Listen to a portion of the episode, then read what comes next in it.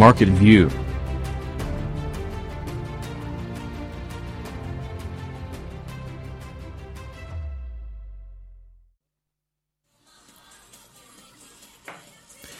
Και ήρθε η ώρα να ε, ξεκινήσουμε τη σημερινή μας ε, συζήτηση.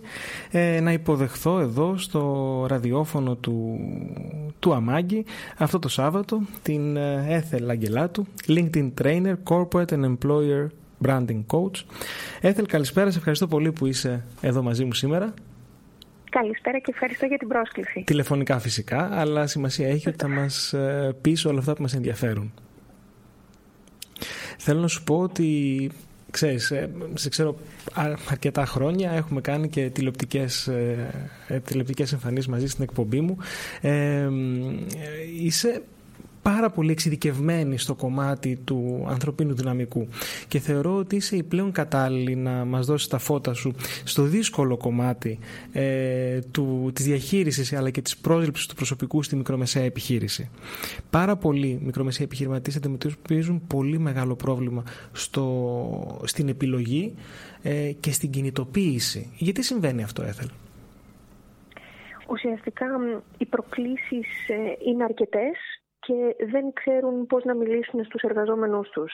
Και είτε αυτοί είναι υφιστάμενοι είτε είναι δυνητικοί βλέποντας πλέον ε, την πραγματικότητα με ένα πρίσμα τριών φάσεων, δηλαδή έχω, έχω απασχοληθεί στη στελέχωση προσωπικού αρκετά χρόνια, έχω και λειτουργώ ακόμα σαν σύμβουλος καριέρας για υποψηφίους και ανθρώπους που θέλουν να επανενταχθούν στην αγορά εργασίας, αλλά και συμβουλεύω εταιρείες, τμήματα ανθρώπινου δυναμικού, συνειδητοποιώ ότι κάπου στην πορεία χάνονται στη μετάφραση. Δεν μιλούν την ίδια γλώσσα. Ενώ αν το σκεφτούμε καλά, ο κάθε ένας έχει υπάρξει στο ρόλο του άλλου σε άλλα χρονικά διαστήματα. Πολύ σωστή τοποθέτηση. Δεν το είχα σκεφτεί ποτέ έτσι. Βέβαια, μας μιλάς για τις μεγάλες εταιρείες. Πόσο διαφέρει ε, η πρόσληψη, η διαδικασία πρόσληψης σε μια μεγάλη και σε μια μεσαία επιχείρηση, σε μια μικρομεσαία; Ναι, οι προκλήσεις ουσιαστικά είναι ίδιες. Δηλαδή, ακόμα και ένας μεγάλος οργανισμός αποτελείται από μικρές επιχειρήσεις, θα πω. Δηλαδή, κάθε τμήμα είναι μια μικρή επιχείρηση.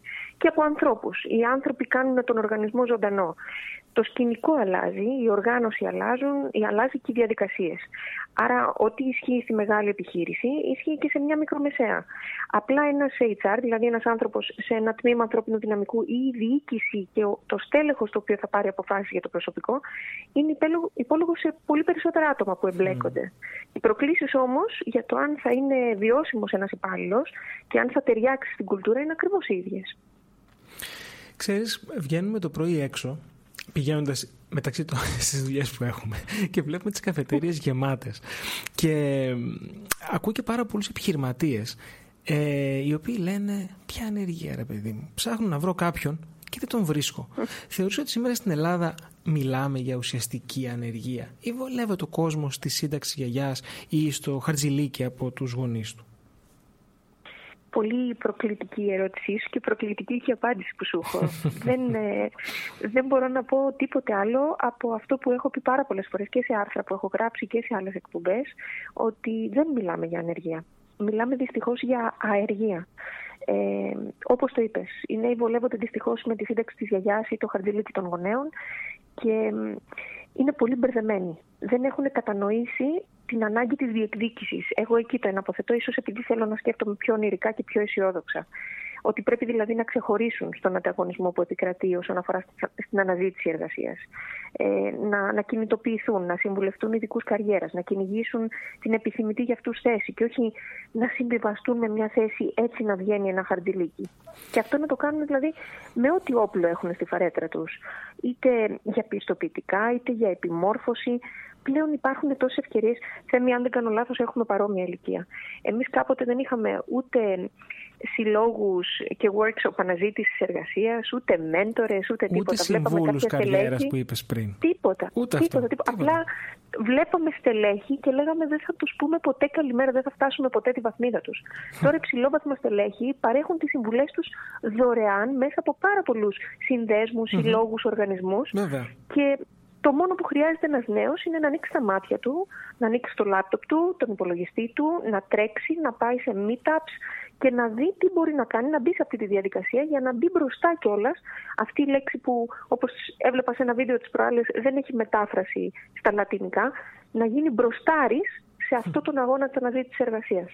Βέβαια, ξέρεις, η μεγαλύτερη απάντηση. Βέβαια, κάνουμε shift την κουβέντα τώρα από το μικρομεσαίο επιχειρηματία στον εργαζόμενο, αλλά είναι ωραίο έτσι πώ ε, εξελίσσεται. Θα γυρίσουν και θα σου πούνε περισσότεροι σιγά μην δουλέψω εγώ για 450 ευρώ ή 500 ή 600. Τι απαντάς σε αυτούς; Απαντάω ό,τι θα έπρεπε να απαντήσω, γιατί είμαι και εγώ ε, επιχειρηματίας, έχω και εγώ μια μικρή επιχείρηση και ο άνθρωπος ο οποίος εργάζεται σε μένα παίρνει έναν μικρό Έχω δει όμως τόση δίψα σε αυτόν και θα τα πούμε και αργότερα θεωρώ, θα, θα μπούμε σε περισσότερο βάθος, όπου δεν γίνεται να μην σε προετοιμάσει για αυτό που έρχεται. Ε, θα πω ένα μικρό παραλυρισμό αν μου επιτρεπεις Γίνεται με το που γνωρίζεις έναν άνθρωπο για να κάνεις μια σχέση, να τον παντρευτείς την επόμενη μέρα; Όχι βέβαια. Όχι βέβαια. Επενδύει σιγά σιγά. Ε, Η σχέση είναι κάτι που εξελίσσεται, χτίζεται. Ναι, ομολογουμένως κάποιοι βολεύονται και θα το πω έτσι έξω από τα δόντια με τον μισθό τον κατώτατο τον οποίο μας έχει ορίσει η κυβερνηση αλλά μπορεί να μην έχει και άλλες δυνατότητες. Ένας εργαζόμενος λοιπόν αν δεν δει και πίσω από την επιχείρηση, αλλά απλά βλέπει τον εργοδότη σαν εχθρό και δεν καταλαβαίνει αν ο εργοδότης χρωστάει, τι ακριβώς πληρώνει για να μπορεί να έχει την πολυτέλεια ενός υπαλλήλου, τι πρέπει να κάνει, τι υποχρεώσεις έχει απέναντι στην κυβέρνηση, δεν θα υπάρχει και ποτέ αυτό που λέμε ενσυναίσθηση Βόηθαμε να σε βοηθώ να ανεβούμε το πνό. Έτσι, έτσι ακριβώς. Αν σε ρωτήσω τι ορίζουμε σήμερα, στο 2019, στην Ελλάδα του σήμερα, έτσι όπως είναι, ένας καλός εργαζόμενος, ποιος είναι, από τι αποτελείται, ποιο είναι το προφίλ του; Αυτό ξεκινάει από αυτό που είπαμε και πριν, από έναν καλό υποψήφιο που βλέπει μπροστά. Έτσι και ο εργαζόμενος πρέπει να διεκδικεί στο σήμερα την αξία του και να αντιλαμβάνεται ότι μονίμως χρειάζεται να αναπτύσσεται και να είναι, δεν ξέρω αν την έχεις ακούσει, σίγουρα την έχεις ακούσει την ορολογία, να είναι agile. Το λέμε δεξιά και αριστερά. Τι σημαίνει agile, Να μπορεί να προσαρμόζεται σε αλλαγές. Π.χ. λέμε πολλές φορές ότι κανονικά η Ελλάδα θα έπρεπε να είναι σε ψυχολόγο. Με όλη αυτή την κρίση που έχουμε περάσει, όλοι χρειαζόμαστε έναν ψυχολόγο αυτό συμβαίνει και σε, σε μικρότερο scale μέσα στο ρόλο μας. Όταν δηλαδή προσπαθούμε να είμαστε ένας καλός εργαζόμενος, οι κρίσεις είναι απανοτές, οι απαιτήσεις και οι αλλαγές ενός ρόλου. Χρειάζεται ένας άνθρωπος να κάνει τα καθήκοντα τριών ανθρώπων. Αν δεν είναι σε εγρήγορση, αν είναι σε στάσιμο, σε στάσιμο mode, σε στάσιμο mentality, δεν κάνουμε δουλειά. Δηλαδή, γενικότερα ε, δεν νομίζω ότι μπορούν πλέον να επιβιώσουν πρότυπα δημοσίου, όπως είχαμε κάποτε συνηθίσει, ειδικά σε μικρές επιχειρήσεις. Και όμως ξέρεις ότι στις μικρές επιχειρήσεις όταν βάλεις μια αγγελία θα σου έρθουν κάποιοι, όχι αυτοί που έχουν βολευτεί με το χαρτζιλίκι, οι οποίοι όμως είναι πολύ ακατάλληλοι. Και έτσι οι μικρομεσαίοι επιχειρηματίες δυσκολεύονται να βρουν έναν, έναν υπάλληλο καλό. Και η μεγαλύτερη δυσκολία είναι στις πωλήσεις, έτσι εξαιρετικός δύσκολος κλάδος, εξαιρετικά δύσκολος κλάδος. Ε, ουσιαστικά το λάθος νομίζω βρίσκεται, είναι αυτό που έλεγα πριν, έχουν χαθεί στη μετάφραση. Μιλάνε άλλη γλώσσα οι υποψήφοι και άλλη γλώσσα οι εργαζόμενοι είναι και πολύ μπερδεμένος ο κόσμος. Οπότε στέλνει όπου να είναι, για ό,τι να είναι. Έχει, έχει εγκλωβιστεί και ο κόσμος. αλλά έχει ναι. εγκλωβιστεί και από τις δύο πλευρές, ετσι Δεν, είναι, δεν είναι μόνο η πλευρά του εργαζόμενου.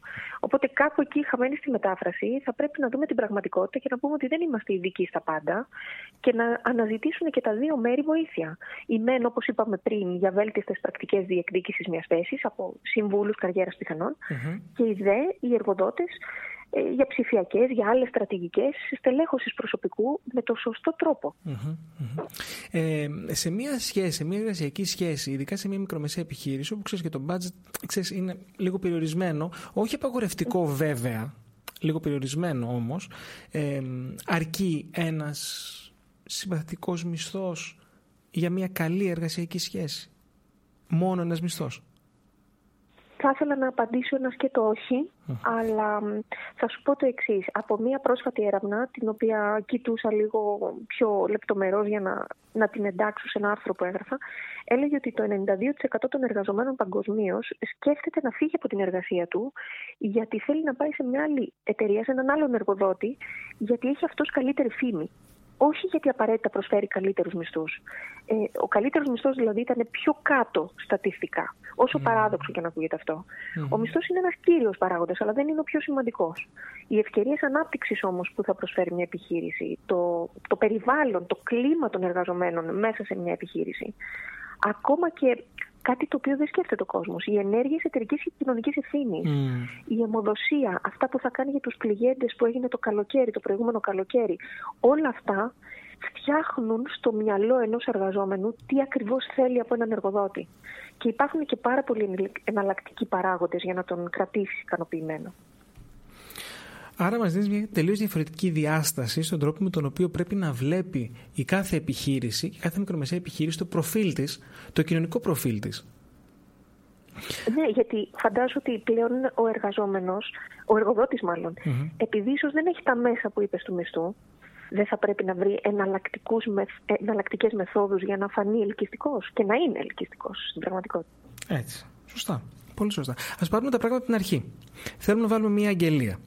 Έτσι. Mm-hmm. Μας ακούν τώρα αρκετοί μικρομεσαίοι ε, επιχειρηματίες. Τι πρέπει να περιλαμβάνει μια ε, αγγελία πρόσληψης η οποία, δεν ξέρω αν γίνεται αυτό, ελαχιστοποιήσει τα βιογραφικά, τα άσχετα ας πούμε. Δεν ξέρω αν είναι σωστός ο τρόπος που τοποθετούμε. Πολύ σωστός.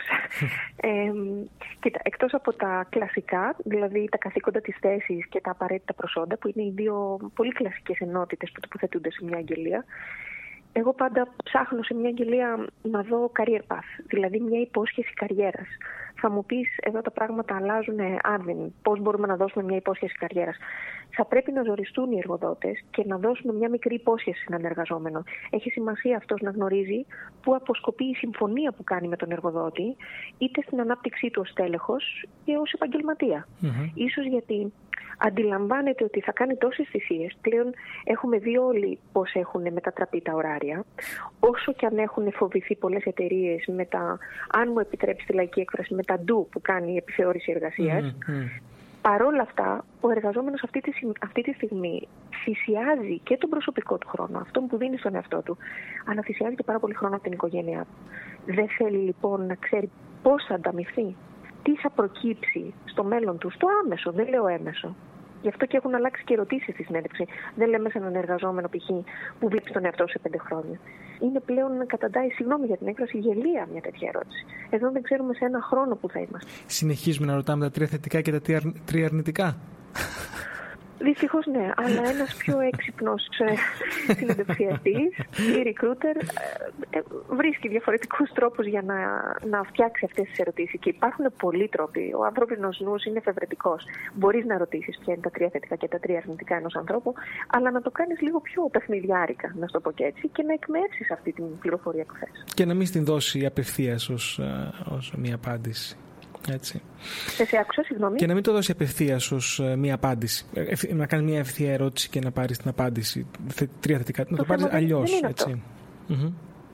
Θέλεις να δεις και τον τρόπο που σκέφτεται άλλος. Οπότε έτσι. δεν θα πρέπει να παίξεις μαζί του και το παίξεις μην παρεξηγηθώ. Γιατί πολλές φορές είμαστε alert να παρεξηγήσουμε κάτι πρέπει να, να γίνει μια σχέση. Το φλερτ που λέγαμε και πριν. Έτσι. Υπάρχει διαφορά στον τρόπο που κάνεις συνέντευξη σε μια πολυεθνική από μια μικρομεσαία επιχείρηση; Οι ερωτήσεις είναι οι ίδιες ή το προσαρμόζεις διαφορετικά; Κοίτα, οι κλεισέ ερωτήσεις, όπως είπαμε, δεν αγγίζουν πια, ειδικά τους νέους. Χρειάζεται να τους δούμε ως ανθρώπους και όχι σαν ρομπότ που κάποιος θα εκμεταλλευτεί για να του παράξουν. Και, και έτσι νιώθουν. Οι νέοι άνθρωποι πλέον έτσι νιώθουν. Και όταν λέω νέοι άνθρωποι, όταν, όταν μιλάμε για τη γενιά των millennials, που την έχουμε ξεπεράσει και πλέον είμαστε εργοδότες και στην επόμενη γενιά, ε, είναι πολύ κλασικό παράδειγμα σε μικρομεσαίες επιχειρήσεις να φέρονται έτσι. Αυτές οι εποχές σίγουρα έχουν τελειώσει. Οι ερωτήσεις θα μπορούσαν να είναι ίδιες σε μικρομεσαία και σε μεγαλύτερη εταιρεία.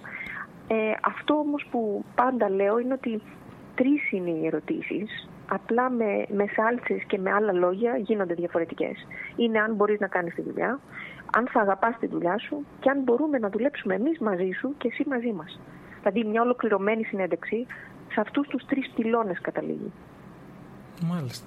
Πολύ, πολύ...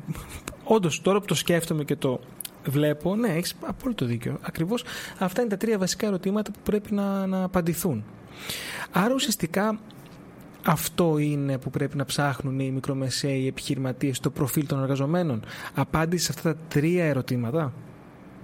Ναι, αν, ε, αν διψούν να αντιμετωπίσουν την καθημερινότητα της εργασίας τους με μεράκι και αν οι ίδιοι, τώρα θα πω ένα οτοπικό σενάριο βέβαια, αν οι ίδιοι μπορούν να νιώσουν επιχειρηματίες και η εταιρεία να είναι το παιδί τους.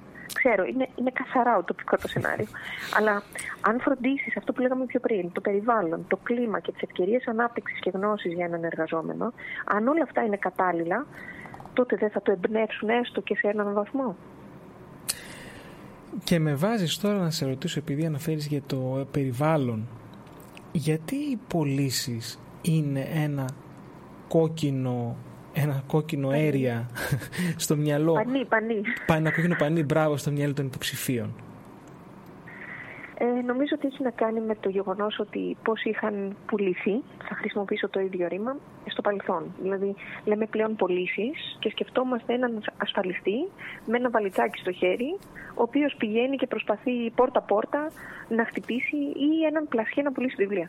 Οι πωλήσεις είναι κάτι εξαιρετικό. Όταν ο πατέρας μου, θυμάμαι, ήμουνα τότε έφηβη, μου έλεγε ότι θα ασχοληθώ με τις πωλήσεις, όχι απλά τον κορόιδευα μέσα μου, έλεγα που να χτυπιέσαι δεν θα το κάνω. Και τώρα νομίζω ότι το 2019 για μένα βάφεται με τον όρο πωλήσεις, γιατί σκοπεύω να κάνω και κάποια πράγματα με την επιχείρησή μου, γιατί βλέπω ένα απίστευτο ενδιαφέρον πίσω από αυτές, ειδικά με τον τρόπο που γίνονται πλέον.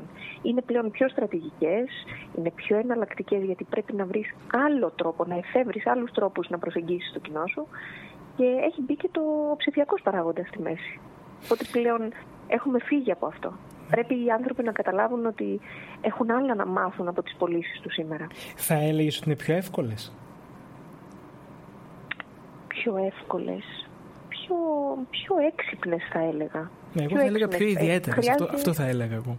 Ιδιαίτερες. Και πρέπει να, σε, πρέπει να έχεις αντίληψη, να μπεις στη διαδικασία με μεράκι, να βρεις εναλλακτικούς τρόπους. Είναι το agile που λέγαμε πριν, η προσαρμογή ε, δεν γίνεται σήμερα όταν ο νους έχει, έχει δεχτεί τόσες προσλαμβάνουσες και έχει γίνει πολύ πιο εκπαιδευμένος να τον πιάσει κότσο, όπως λέμε στο πεζοδρόμιο. Θα πρέπει να βρεις εναλλακτικούς τρόπους για να το κάνεις αυτό.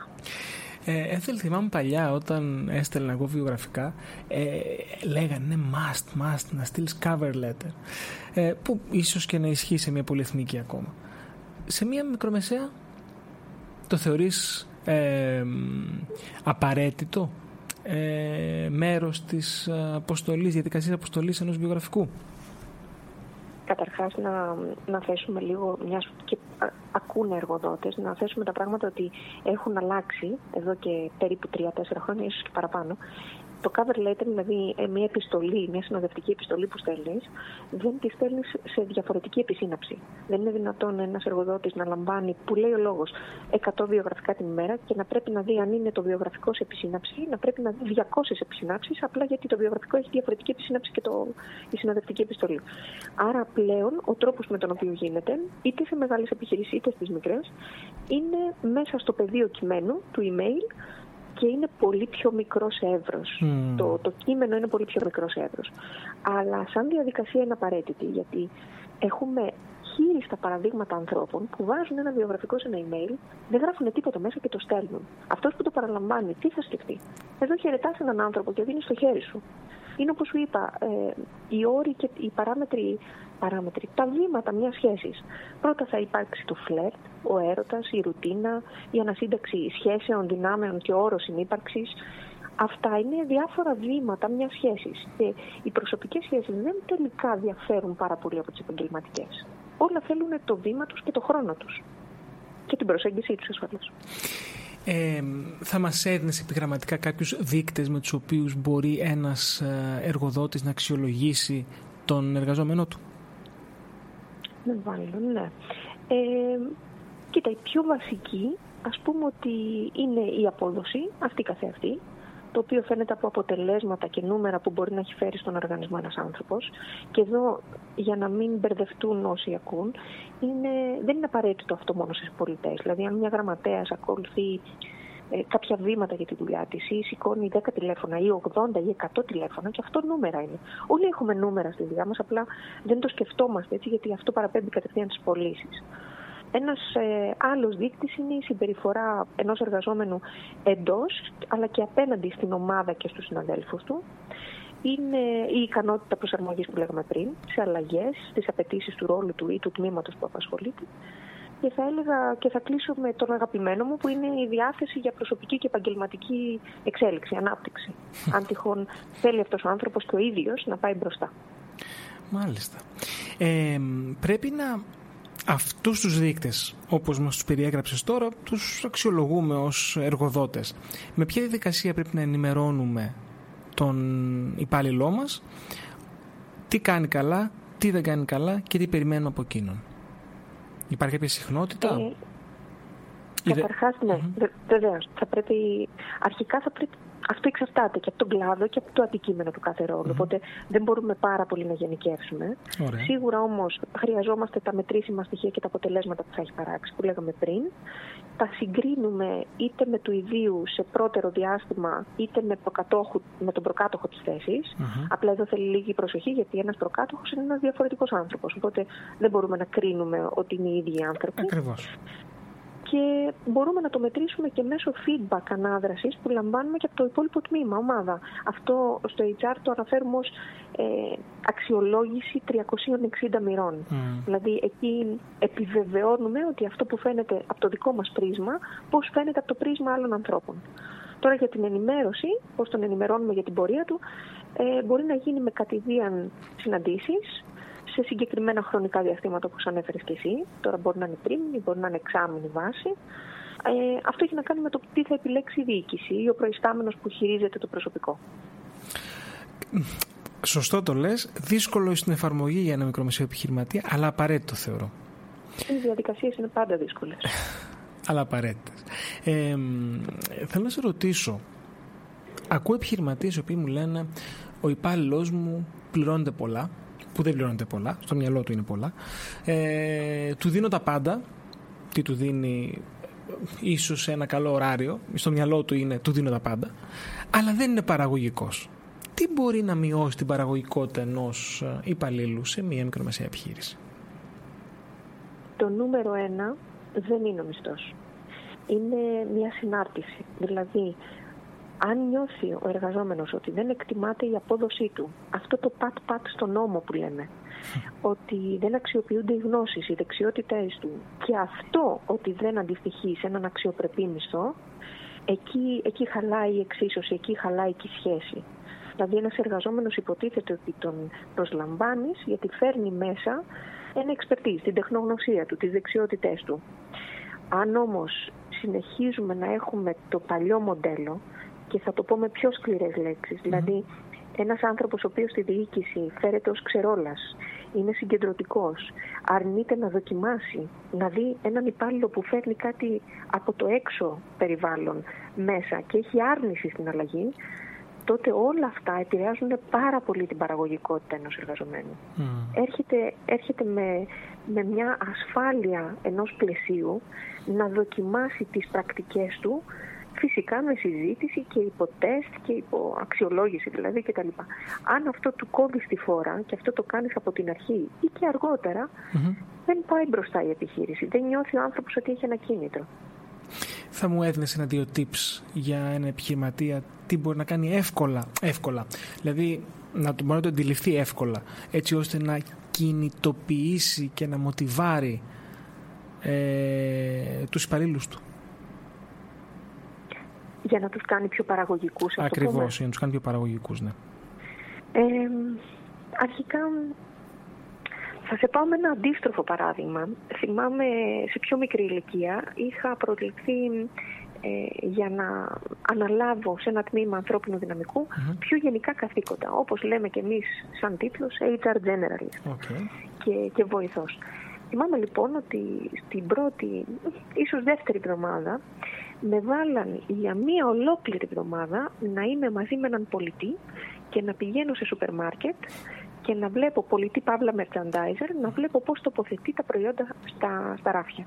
Θυμάμαι επίσης ότι με μάθαινε πώς όταν βάζουμε τις πάνες για τα παιδιά, για τα μωρά, πώς φουσκώνουμε το περιτύλιγμα για να φαίνεται και γελάω γιατί ήταν, όντως τότε ήταν η γέλια, να φουσκώνουμε το περιτύλιγμα να φαίνεται, μου λέγε αφράτο. Λαχταριστό. Ο καταναλωτής όταν το δει. Ναι, ναι, ακριβώς, να μην είναι πατικωμένο. Έτσι. Και θυμάμαι αυτή τη διαδικασία, δεν θα την ξεχάσω ποτέ και έλεγα άκου τι σημασία έχει αυτό για την απόφαση αγοράς ενός καταναλωτή. Βέβαια, βέβαια, σε όρους το marketing είναι πολύ σημαντικό, ναι. Ισχύει αυτό. Ακριβώς. Ναι. Αν λοιπόν μιλάμε το ένα στέλεχος να πάει σε ένα, στη θέση, στο ρόλο ενός άλλου, έτσι ομοίως θα προτείνω ότι θα πρέπει να θυμάται η διοίκηση πώς ένιωθε και τι ήταν αυτό που την ενέπνεε όταν ήταν στη θέση τη χαμηλή. Η ενσυναίσθηση δηλαδή χρειάζεται να συμβαδίζει με την επιχειρηματική αντίληψη και δράση. Αν δεν υπάρχει τώρα χρόνος και ικανότητα για ενσυναίσθηση, γιατί δεν πάει να πει ότι όλοι οι άνθρωποι το έχουμε Μπορούν, μέσα μας αυτό και μπορούμε, θα χρειαστεί να φέρουμε στην επιχείρησή μας ταλέντα και ανθρώπους που θα μπορούν από τη θέση ευθύνης τους να διαχειριστούν εκεί, εκείνοι σωστά τους ανθρώπους και να μπορέσουν να τους εξελίξουν, σύμφωνα ασφαλώς με τις δυνατότητές τους. Ο συγκεντρωτισμός λοιπόν σίγουρα δεν βοήθησε κανέναν οργανισμό να εξελιχθεί.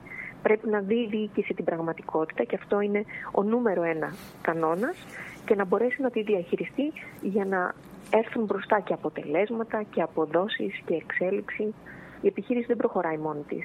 Αν δεν έχει τροχούς και δυνατούς τροχούς, τροφαντούς τροχούς, δεν γίνεται. Και ο τροφαντός τροχός είναι και στην ψυχή, είναι και στην καρδιά, είναι και στο μυαλό, είναι και στην τσέπη. Και με αυτό κλείνω. Ήταν πολύ ωραίο αυτό που είπες. Νομίζω συγκεντρώνει όλα όσα χρειάζεται να έχουμε κατά νου όταν έχουμε απέναντί μας το, το προσωπικό μας. Έθελε, σε ευχαριστώ πάρα πολύ για την παρουσία σου σήμερα εδώ. Και εγώ να είσαι καλά και σε ευχαριστώ για τη συζήτηση. Ήταν εξαιρετική. Σου εύχομαι καλό Σαββατοκύριακο. Επίσης, καλή ξεκούραση. Και καλή χρονιά. Επίσης, βέβαια, καλή χρονιά σε όλους. Παραγωγική χρονιά. ε. Σωστά. Είχαμε μαζί μας εδώ στο Namagi Radio την Έθελα Αγγελάτου, LinkedIn ε, Trainer, Corporate and Employer Branding Coach. Ε, Είμαι ο Θέμης 41, σύμβουλος Marketing, ακούτε την εκπομπή Marketing on the Go και θα είμαστε εδώ μαζί μέχρι τις 4 η ώρα στο Namagi.